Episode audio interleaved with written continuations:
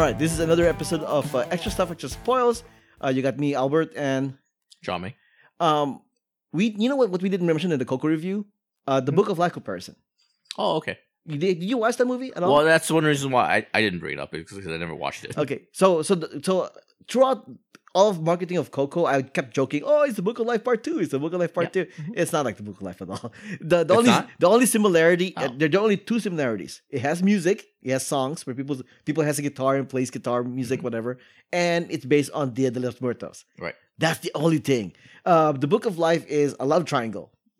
Right, and that I do. Yeah, Yeah, it's a love triangle story. It's a little, it's a lot more comedic kind of thing. And, And, does it take? It does it take place on the Day of the in Dia Dead de los Muertos, yeah. over the holiday, right? I believe so. Yeah, yeah. And he it's basically the, the and I guess a similar plot line is he gets he well he, he didn't get stuck in in the dead. He died. Oh, Right. So if I remember correctly, he did die. The main the our main hero did die, and he just tried to go back to uh to. I think that's to- one that's, that's that was produced by uh, Guillermo del Toro, right? Yeah, yeah. It's actually it's actually really good, but I I can't compare it to Coco because it is.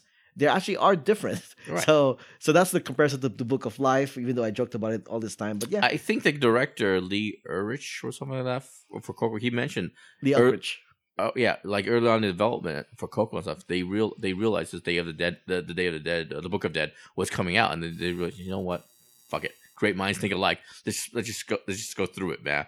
Because I think they because I think they knew there would be like a there would be a greater uh the uh, time difference between the, the two uh, the two movies being released, right? Because when did the Book of Book of Life uh, come out? Like three three years ago, three four years ago. I think it was like four or five years ago. Yeah, it's been a while, right? So yeah, so he wasn't really worried about that. It's not like one of those things. Remember, the there was like two Snow White movies that come out the same and two year, asteroid movies. two asteroid movies back in the day and stuff like that. It's not one of those. Oh, two volcano movies too. Yeah, two. And then remember a Bug's Life. Speaking of cartoons, remember a Bug's Life and Oh yeah, and ants. Ants. That's what it is. Ants came out around. I think like the same year or something like that, right?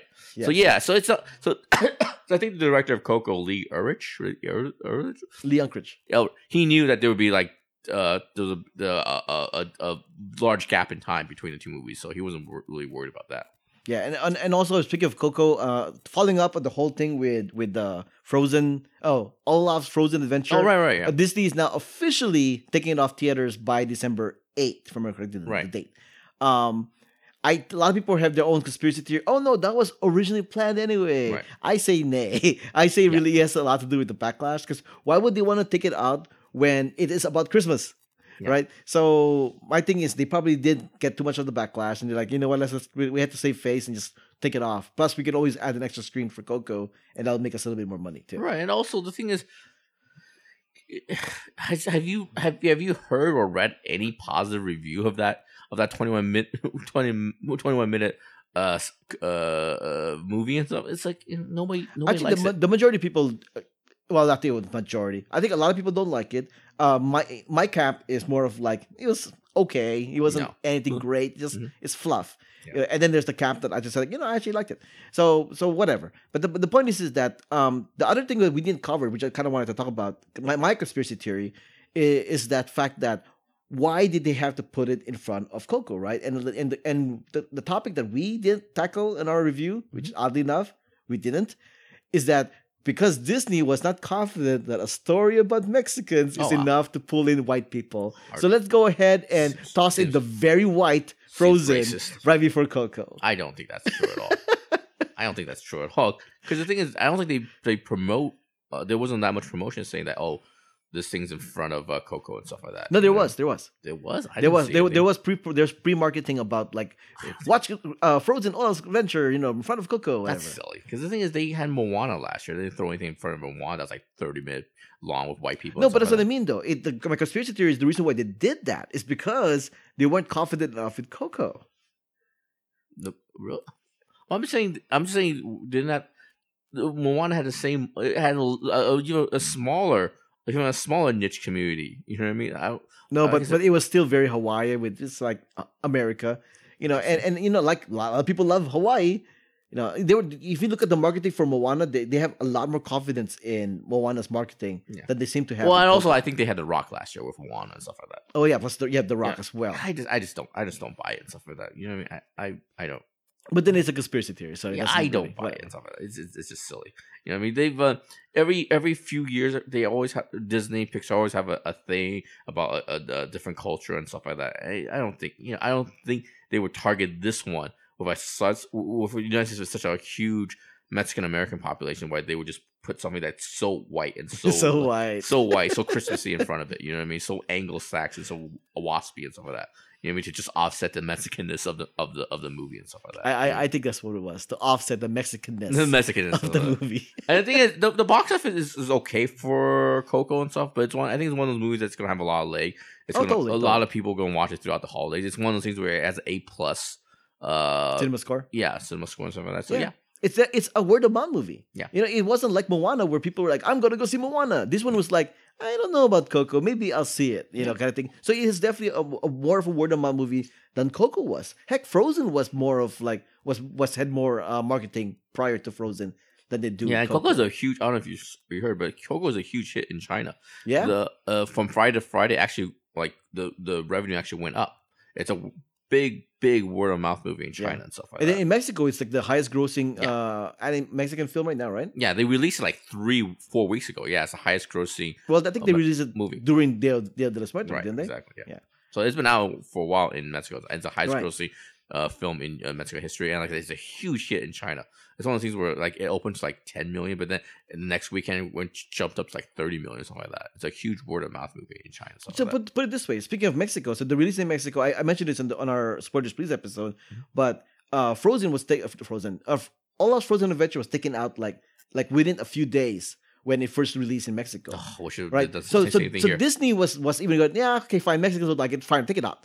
For- Here in America, they're like, no, keep it on Yeah. first. Keep it on. For, oh, they really don't like it. Listen to the people of color, man. That's my that's my advice. Listen to people of color, man.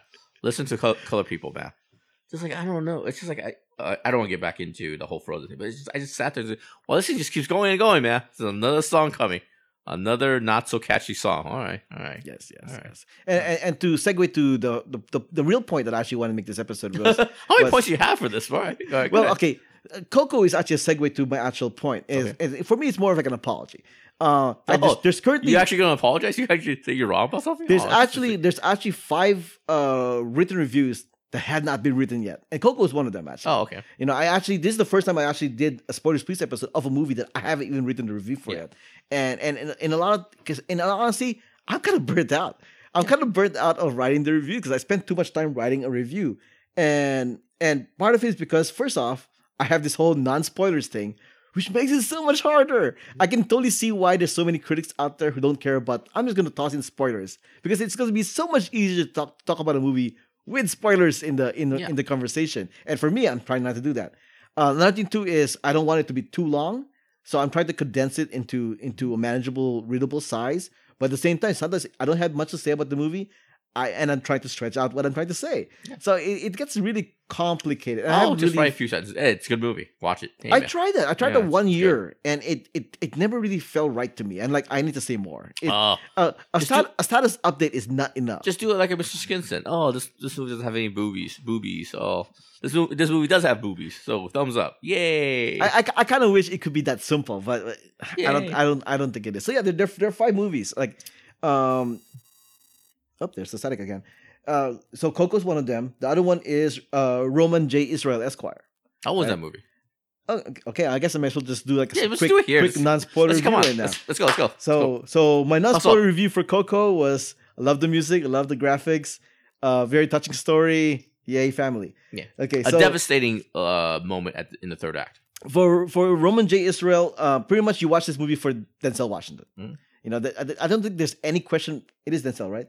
Is this? Is- Jesus H Christ, yeah. so it is. Maybe you shouldn't write this down. Holy crap! Well, that's part of it too. Like, I, if if I want to like just like blab out a review, Mhm.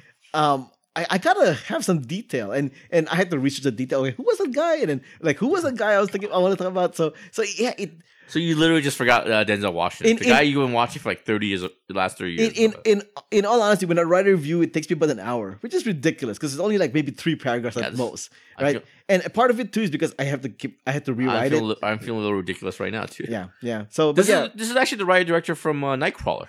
I- yes, which I did not know. Yeah, it's it's it's a good movie. Uh, it's a solid movie, but it's not like like the greatest thing ever. Yeah, You it's know, not setting the world on fire it- at the it- box up it box really- office It either. literally was written for Denzel Washington, and and I believe he did say that, that if it, if Denzel said no to it, he wasn't going to do the movie. It just feel like it's just, it's just, it's just a showcase. It is a showcase, yeah. Denzel Washington. It's like his uh the, his his Erin Brockovich almost and stuff like that. You know what I mean? It's Yeah, just yeah. it's just it's just to showcase Denzel Washington to give him another Oscar. Yeah, and stuff I mean the, the, the plot itself is. Thank you for listening to this preview, taken from an episode of Extra Stuff, Extra Spoils, which is our Patreon exclusive podcast.